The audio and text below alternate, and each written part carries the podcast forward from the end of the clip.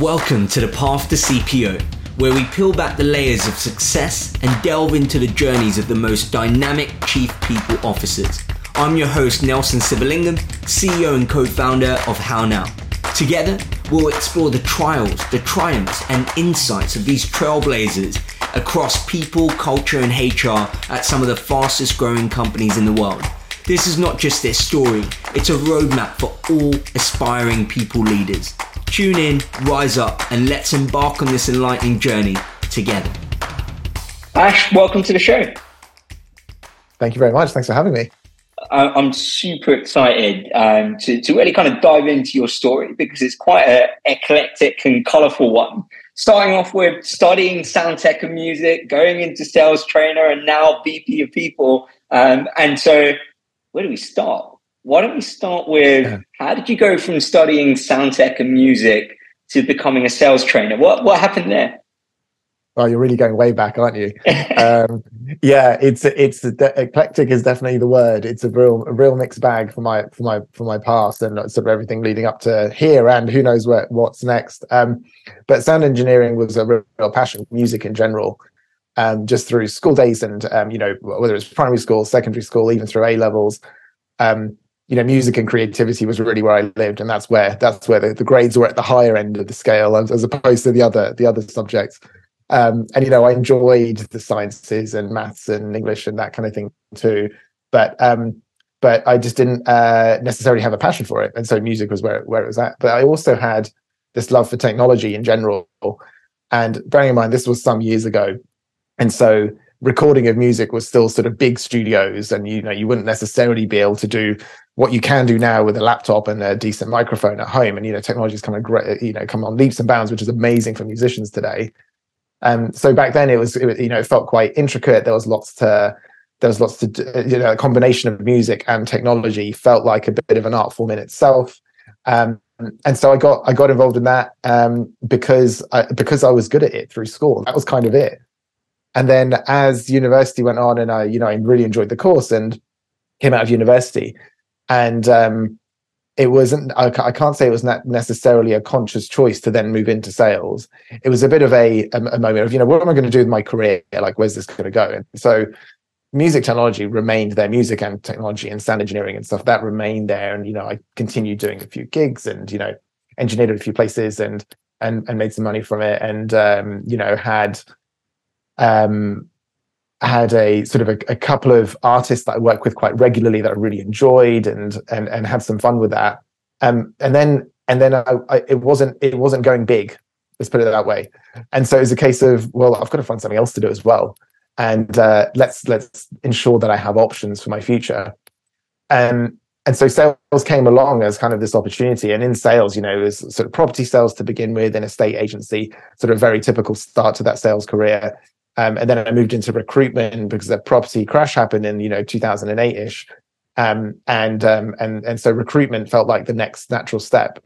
And um, recruitment was where I got my first taste of management, which I loved, and that was and it was still quite early in my career. And I felt you know this is the, I really really enjoy this, you know, uh, sort of working with others, but not just as a peer group, but as a team. And I really enjoyed that that sort of experience. Um, and then recruitment kind of led me to understanding what technology sales meant, and that was my move into tech. So I moved to, you know, I moved to a, a, a digital marketing agency as a salesperson, and really, really enjoyed that. Um, but there was something missing, and when I reflect on it, I kind of realized this. But at the moment, it just felt a bit empty. I think, and it felt a bit like, well, what am I going to do next? There's always that, what am I going to do next feeling. When I reflect on it now, it was kind of this this feeling of there's got to be more to this and and they and I didn't seem to be motivated by sales in the same way that my peer group were motivated. And whether I hit target or not, I kind of felt the same. Um, and, and, while everyone else was ecstatic if they hit target, and I thought, you know, there's there's something going on here. Um, couldn't quite put my put put my finger on it though. Um, and then it kind of dawned on me that it was I was always thinking about, you know, there's something more to, there's something deeper to this on the sales side of things. And I was like, well, there's a psychology to selling. And I started reading books around that. Um, and then I decided, well, actually, let me go and study psychotherapy and psychology just to understand this a little bit more. And it's a real impulsive, Googled it, found a place. And then, you know, a week later, I'm just like studying part time. And I really enjoyed that. And I ended up then specializing in hypnotherapy, very impulsive thing to do, but kind of one thing led to another. And I realized at that point that it was all about how people make decisions, the makeup of personalities, and the psychology of decision making that I loved as opposed to selling. And so when a sales training opportunity came up and I had people around me who supported me, like my manager at the time and some colleagues at the time, um, and they helped me sort of, you know, get this opportunity to do it. Um, suddenly I was a sales trainer. Um, but I felt it was quite different in that I um, sort of took a psychological approach to it as opposed to just, you know, sales experience. So the um, first question, yeah, yeah, I was going to say, Ash, the first question is, do you still make music? no, it, unfortunately, I have don't. Have you got like a pseudo name where you're still performing? I wish that was the case, you know, and I just sort of this other personality, um, like a Ron Swanson esque from um, from Parks and Rec. That'd be great, but no, I don't. Um, I do still play my instruments very occasionally, but um, no, unfortunately not. We don't make much music. I guess just taking you back to that point before you made that decision to try out sales, right? It's always a hard one to know when to stop, right? Even when you know something's not working, sometimes it we feel like it's easier to just kind of keep going. There's a kind of comfort of sticking with what you're doing and seeing whether it would gradually get better. Um, when you look back, what do you think helped you make the decision to go, actually, no, I, I do need to draw the line and make a decision here to, to go try out something else like sales? Uh, as in from moving from music into sales. Yeah. Yeah. Um, I don't think it was anything in particular. I've got to say, I don't think there was that there was a moment or a particular instance that said, right, you know, it's time to time to move on or time to look at something different. It was definitely a combination of events. I think I think this happens with a with a, with a lot of. I'm going to go into the psychology of it. I'm sorry. I think this happens with a lot of us, right? That in the moment, it's sort of a series of small events and micro decisions and conversations with people, and maybe even where we happen to be at the time that sort of leads us down uh, in a particular way. And if we're at the fork, if we're at a fork in the road, what's surrounding us at that point in time will encourage us to go one way or another. And if it happened to be a different day, we may have gone the other way. But then when we look back on it, we kind of have a lot of confirmation bias behind us that, oh, is that particular thing or is that particular moment? Or, you know, I made this conscious decision when it never really was. And I think I think I firmly fit into that that camp where it was just these series of things that led me towards one day deciding that actually, you know, I, let me go and look at a, a career elsewhere and see what also comes of that. Because I'm not going to stop my music stuff, um, but I am going to give myself options. And and at the time, you know, um, be, being early in my career and enjoying this idea of selling, of selling, and being in there, being a salesperson in, in you know, especially in, in London where there's you know lots of positivity around it, and you know, um, it was a career path to to behold, sort of thing. Um, I thought, where do I start? And estate agency was where you started. So um, it was, well, let's go and let's go and get myself a, a job at an, at an, estate agent and, and let's get cracking, you know. Yeah. yeah. How did you find kind of formally studying the psychology of, of, things? How did that help you with the kind of being a sales trainer? Did it help in, in any way? And if it did, how did you think it helped? yeah it helped so much and it, it was twofold so one it helped me understand my own psychology so much more than i had appreciated that i didn't understand my own psychology so the level of self-awareness was brilliant just that constantly growing and since then i've always been in this state of the most important thing to learn about is yourself and so constant self-development i think is the is a huge huge part there and then being able to reflect that upon other people and sort of you know not just sales trained via via the process to follow and the script that you need to read and you know all those kinds of things.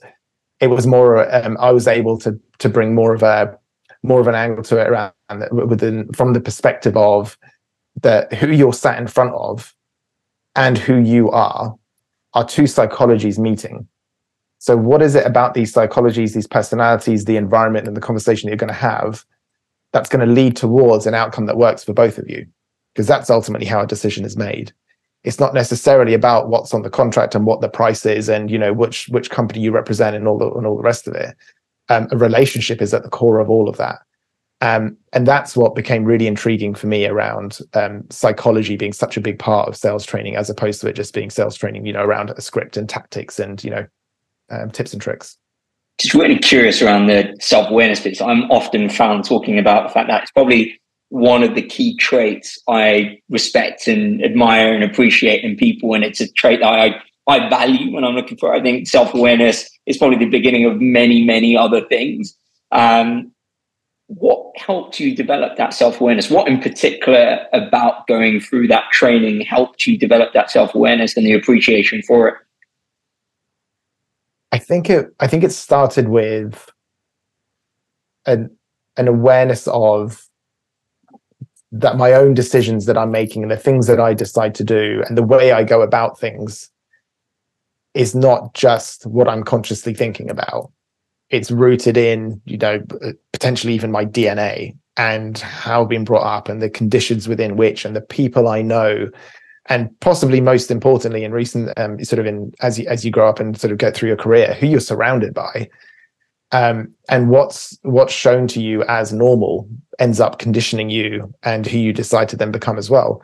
So all, as all of those sort of factors and layers started sort of you know dawning on me as, as reasons why i am who i am that that led me to th- that led me to realize how much how much more there is i don't know about myself. So that real kind of self-analysis started to started to kick in.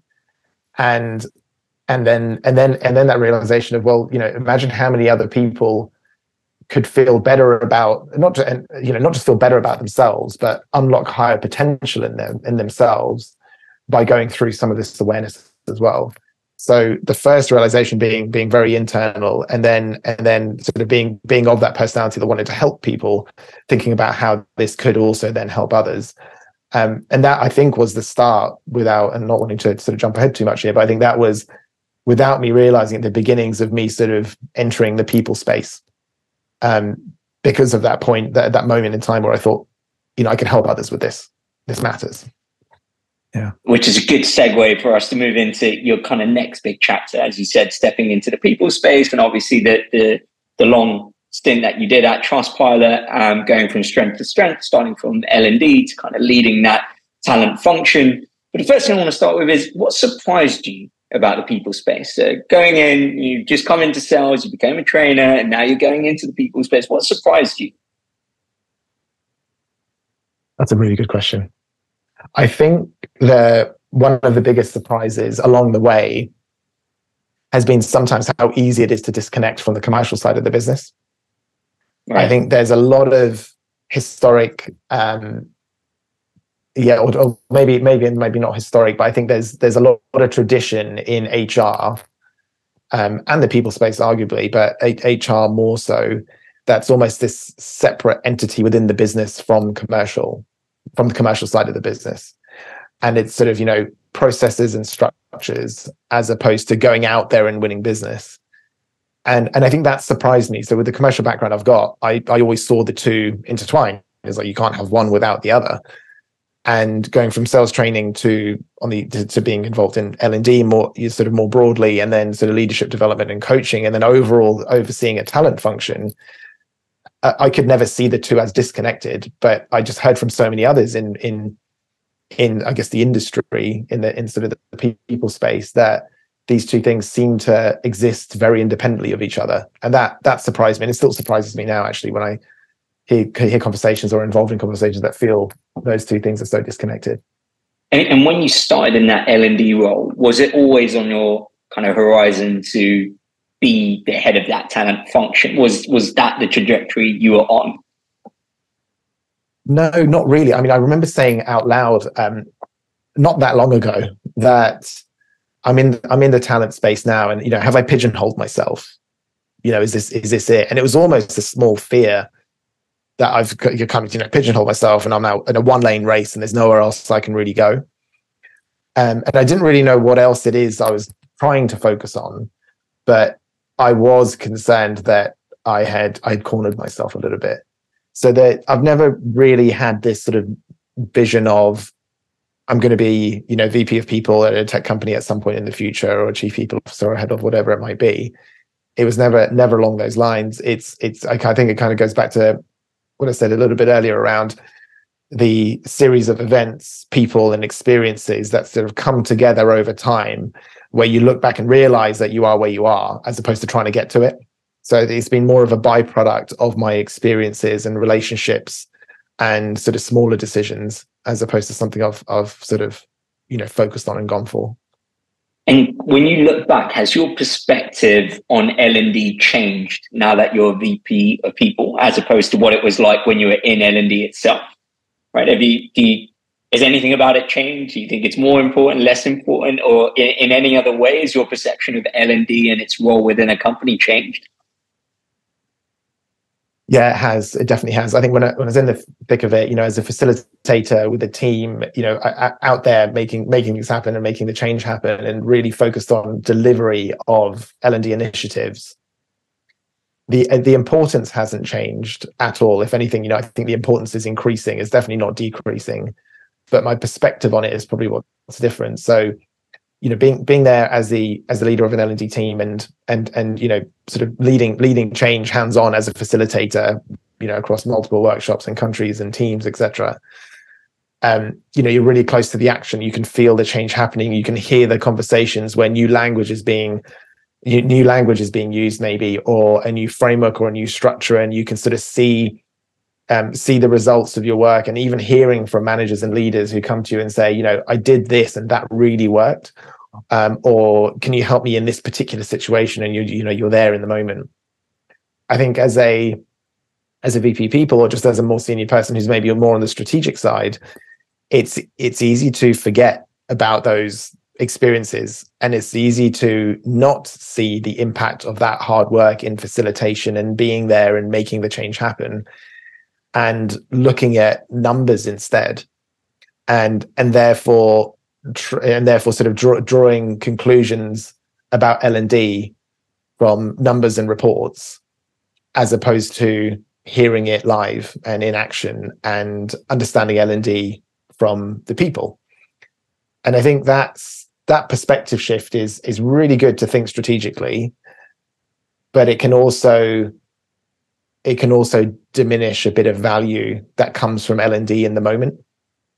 And okay. those people who are impacted by it, they don't they won't necessarily talk about the impact of that workshop every single day.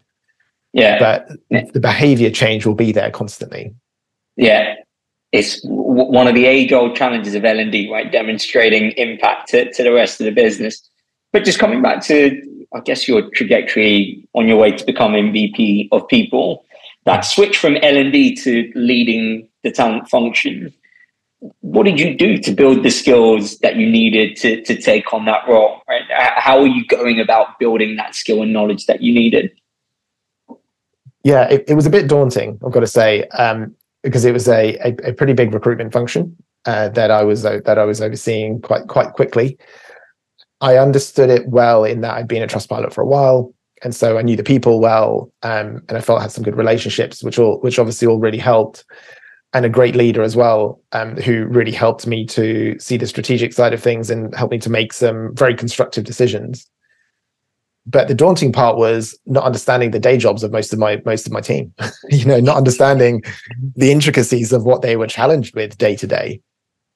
Um, what was really good about that though is that it forced me to be a coach because I couldn't mentor them and I think that was a really healthy thing um, for them and for me because it helped me to understand their roles better, but also it helped. I, I, I, you know, from looking back now, it really helped me to be be a leader as opposed to a supervisor or a manager of their work, and therefore decisions were made by them for them. Um, and I was more so focused on sort of the strategic side of things. So, yeah, that it felt like a bit of a leap, and there was definitely a gap there. I mean, I had recruited for a few years and managed a recruitment team, so that stuff helped. But that was on the agency side, and it was many years prior. So you know that that was that was helpful, but not necessarily everything I needed to to to, to be the right leader. But um, but things snapped into place quite quickly. I feel. I mean, don't get me wrong, there were challenges along the way. Um, but the the most important thing to, to to making that piece work at the time was my leader at the time and the people that were on my team who were just very good at what they did. And then it was a matter of aligning a strategy with where we needed to go as a business and ensuring that, you know, the right things followed from the team. So I, I really love what you said there, Ash, around you, you didn't think you can mentor them. So you you decided to coach them, right? And and often I find some people use those two words interchangeably, you know, mentoring and coaching, but there is obviously a, a fine difference between them. Uh, Would you share from your perspective what you see the differences in both of those approaches? Yeah, of course, of course. I think as a, I think as a as a manager who who's been there and done done the job of their direct reports it's very easy to be a mentor because you've been there and done it and you've probably seen the challenges that they're coming up against for the first time and so it's really easy to and i almost think of it as a bit of a mentor trap sometimes because it's easy to to, to swoop in and say here's how I, I handled it. Here's how to overcome this challenge. You know i've done it three times and it can really help that person overcome that challenge at the time. But what they won't necessarily get from that is the experience you had of having to overcome that challenge on your own maybe and right. come to your own conclusions and make your own recommendations and take your own risks. And you know a lot of the time and many businesses at the moment they don't have the time for risks um, and especially in this sort of era of efficiency as well. You know risk is not a not a word that's flying around much i think being a being a coach when you're forced to be a coach like i was because i couldn't be a mentor to to these people um, it forced me to really exercise that coaching muscle and ask the right questions to help them to come to conclusions that were going to help us really get to the strategy. Um, by pulling on their specialism by you know asking them to think about you know breaking breaking a challenge down into specific outcomes and asking how they would you know overcome this particular this particular very, small particular challenge and then you know throw it to the team and workshop it and facilitate it. Um, and then the the outcome or the the way to get to the outcome that felt the most productive for where we were as a business and where we needed to go was the one we went with. And we'd give it a right. go but um, but everyone had their everyone had their say everyone had their input and i always saw it as, as i'm facilitating the specialists. You know i don't have the answers but i can ask the right questions so um, it's important to be both to, to if you can be both it's important to be both but if you had to be one i would say be a coach was there ever a moment there when you don't recognize yourself as an expert in that area, it's it's easy for kind of, I guess, imposter syndrome or, or doubt and whether, you know, am I the right person to lead and manage these people when I'm not the expert in this topic? Did you ever have those moments and, and how do you deal with that? All the time. All the time. And definitely in that in that phase where I um, oversaw the talent team, it was like I said, it was a big team, it was multinational there's a lot of responsibility on the team as well, and I, I, I felt a little bit, I fell out of my depth. Um, and similarly, when I joined Mention Me in my most recent role, um, in my current role, it was my first um, my first executive level role, and you know being responsible to the CEO and to a board, etc. It's the first time having that experience, and the the imposter syndrome was was real. You know, I really really felt it there, and it was almost not knowing I, I, felt very uncomfortable not knowing the answers. And this is something that previous managers, you know, spent a lot of my, a lot of time working with me on when she coached me, was you know not not having the answer all the time is a good thing, um, and that's actually one right. of my one of my one of my big lessons from um, but that I that I sort of that I sort of take from those experiences. But yeah, the imposter syndrome has definitely been real in a few of these instances. But getting comfortable with not having the answer is is definitely what what helps me through that. And so, like you said, you, you've been about a year and a half in, in the role of VP at People. Am I That's right? right yeah. right. What do you, what do you know now that you wish you knew when you started that role? What do I wish I knew then? It's going to sound a bit like a bit of a cop out, but I I think it'd be cheating if I took something back in time. Because right. I, I, think there's you know, because yeah. I think those experiences and the imposter syndrome is necessary to grow. So if I knew what I, if I knew some of the stuff I knew, I know now, if I knew some of that then, it wouldn't have been as much of a challenge for me. I wouldn't have had to push myself as much. It, I wouldn't have had to overcome as, as much. I wouldn't have had to go um, asking, you know, people in my peer peer group and network um, particular questions to help me along the way. Um, I wouldn't have had to, you know, call on my manager to help me overcome a challenge or to coach me through something or to be a mentor for me. And none of that would have happened. And all of that led to relationships being built and me building my profile and my credibility. So I think it's all necessary. So, one last bit of advice from you, Ash, for someone who's on their own journey or path to becoming a VP of people. Um, what's that one bit of wisdom that you would you'd like to share with them?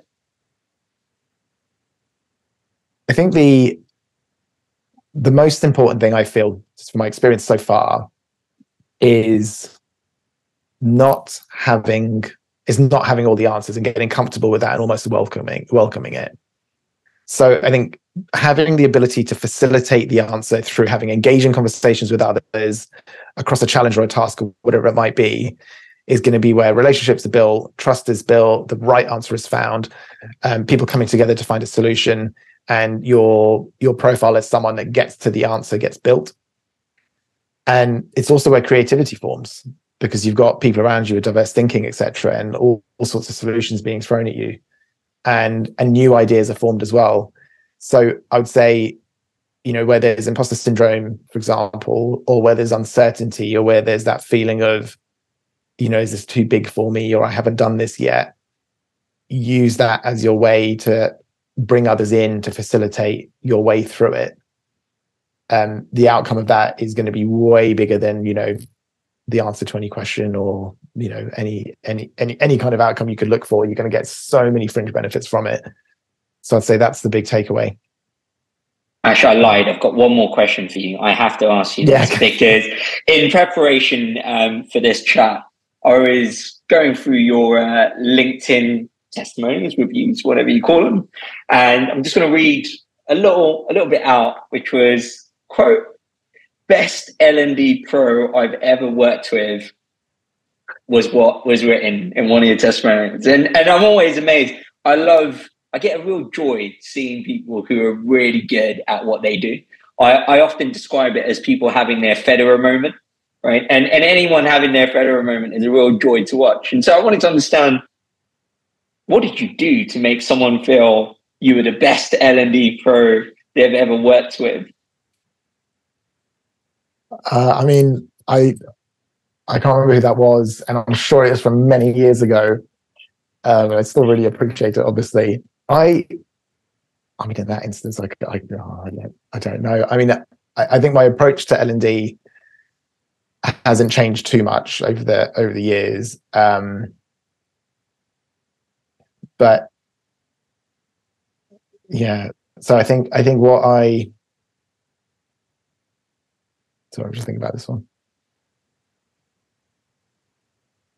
Yeah. Okay. So I think on the L and D facilitation side, especially, I think what's re- what's really important, and I think why why maybe you know people might have thought along those lines, and uh, when when I facilitated sessions is is giving people the ability to not just practice something, but to have accomplished something in every workshop or session that they attend. So they walk away feeling as though they've done something new. And right. it's not necessarily just through a practice or a role play or a scenario, it's they've done it for real. So if you've done it for real once, you're going to do it for real again. And if you've seen value from it. Um, and I try to stick to that with every every facilitation I do. It's not always possible, but when when it does work, it, I feel the impact's huge. Ash, it's been an absolute pleasure. Thank you very much for coming on the show. No worries. Thank you, Nelson. Thanks for having me. Thank you for listening to another brilliant episode of L&D Disrupt, the podcast that's powered by HowNow. Our learning experience platform helps companies bring relevant learning and skills into the flow of work to make meaningful learning a part of everyday work. But don't just take our word for it. Here's what some of our customers have to say. And if you like what you hear and want to learn more about HowNow, just use the link in the description to book a demo. As a loyal L&D Disrupt listener, we'll send you a swag pack containing a copy of the book Learning at Speed and some HowNow merch once we've shown you around. And we needed somewhere to have a central home for all of the learning content that was be being created at pace. And we also really wanted to, to, to support a modernized learning. So moving to that 70 20 10 model where learning is really integrated into the flow of work at the point of need. And we knew that HowNow would be the perfect platform to support with that modernized approach. And I was confident that HowNow was right for FitFlop because it passed the eyeball test at the Learning Technologies Conference, number one. Does it look like it's going to be user friendly and people might actually want to use it? My previous companies, I'm used to using very clunky LMSs that don't do much to help with engagement. We've just launched HowNow, actually, um, where I am at the moment with Lucid Group. And um, what we've focused on is the building of habits around learning.